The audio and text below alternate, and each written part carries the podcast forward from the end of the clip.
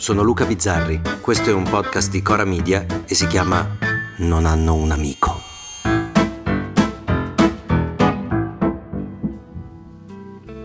Quando ero bambino il papà lavorava, la mamma lavorava e quindi molti pomeriggi li passavo in ufficio con lei, con la mamma. Ma come, diranno i miei piccoli lettori, non ti annoiavi? Certo, mi annoiavo da morire. Mi ricordo solo che c'era una macchina da scrivere di cui schiacciavo tutti i tasti insieme e si bloccava.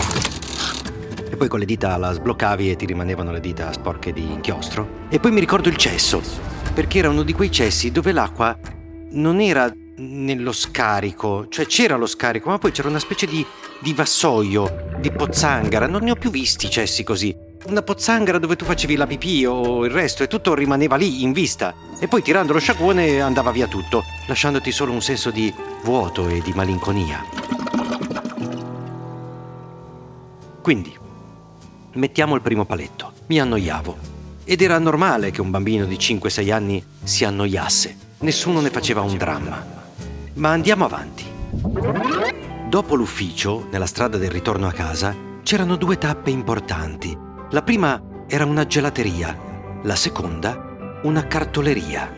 In gelateria vendevano i gelati e in cartoleria i trasferelli. Ora, cosa siano i trasferelli mi rifiuto di dirvelo. Se non lo sapete e siete giovani, andate su Google. Se invece non lo sapete e siete vecchi, andate su Google dopo aver recitato l'atto di dolore. Ora, io quando uscivo dall'ufficio con la mamma Rosalina, dovevo scegliere o il gelato o i trasferelli. La scelta era terribile, perché rinunciare al gelato era difficile, quasi impossibile. Ci passavamo proprio davanti, c'erano tutti i gusti lì, in vetrina. Però poi passare davanti alla cartoleria col gelato in mano, sapendo di dover rinunciare ai trasferelli, era altrettanto sconvolgente.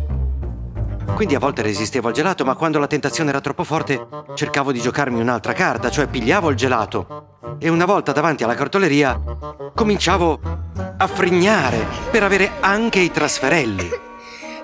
La Rosalina lì però era inflessibile. Se hai avuto il gelato, niente trasferelli. Le volte in cui ero più soddisfatto di me era quando resistevo al gelato e non era facile per poi comprare i meravigliosi trasferelli con i quali giocare mentre mamma preparava la cena. I trasferelli, come dire, duravano di più rispetto al gelato, davano una soddisfazione magari meno massiccia e immediata, ma più lenta e godibile.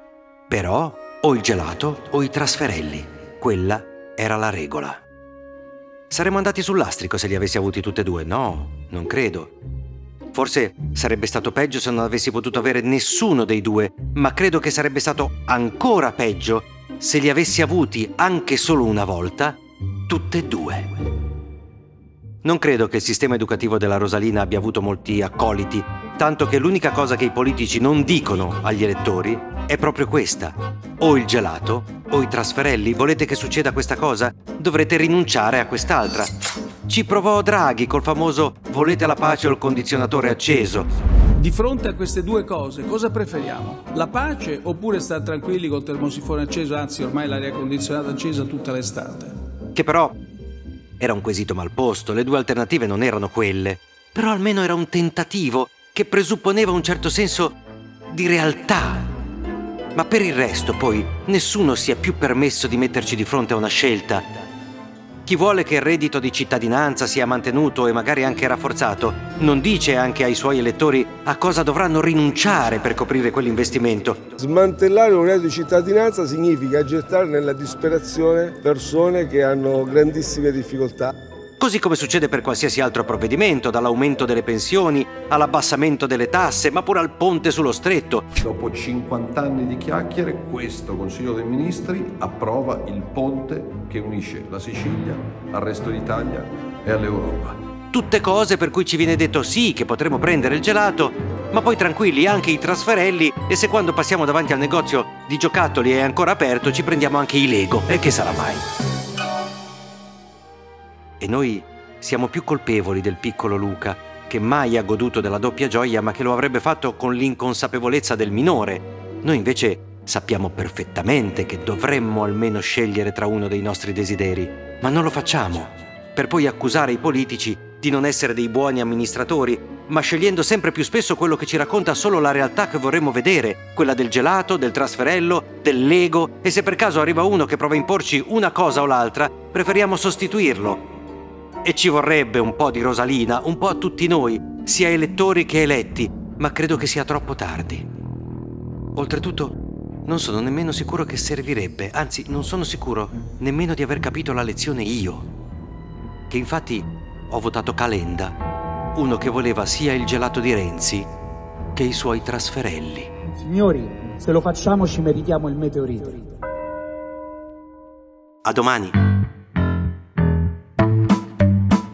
Volete commentare, se avete idee o suggerimenti per nuove chat di WhatsApp o testimonianze di nuove chat di WhatsApp, potete scriverci a nonanunamico@gmail.com o nonanunamico@coramedia.com. Anche per gli insulti, prendiamo anche quelli. Non hanno un amico è un podcast di Cora News prodotto da Cora Media. È scritto da Luca Bizzarri con Ugo Ripamonti. La cura editoriale è di Francesca Milano. La supervisione del suono e della musica è di Luca Micheli. La post-produzione e il montaggio sono di Filippo Mainardi. Il producer è Alex Peverengo. Le fonti dei contributi audio sono indicate nella sinossi.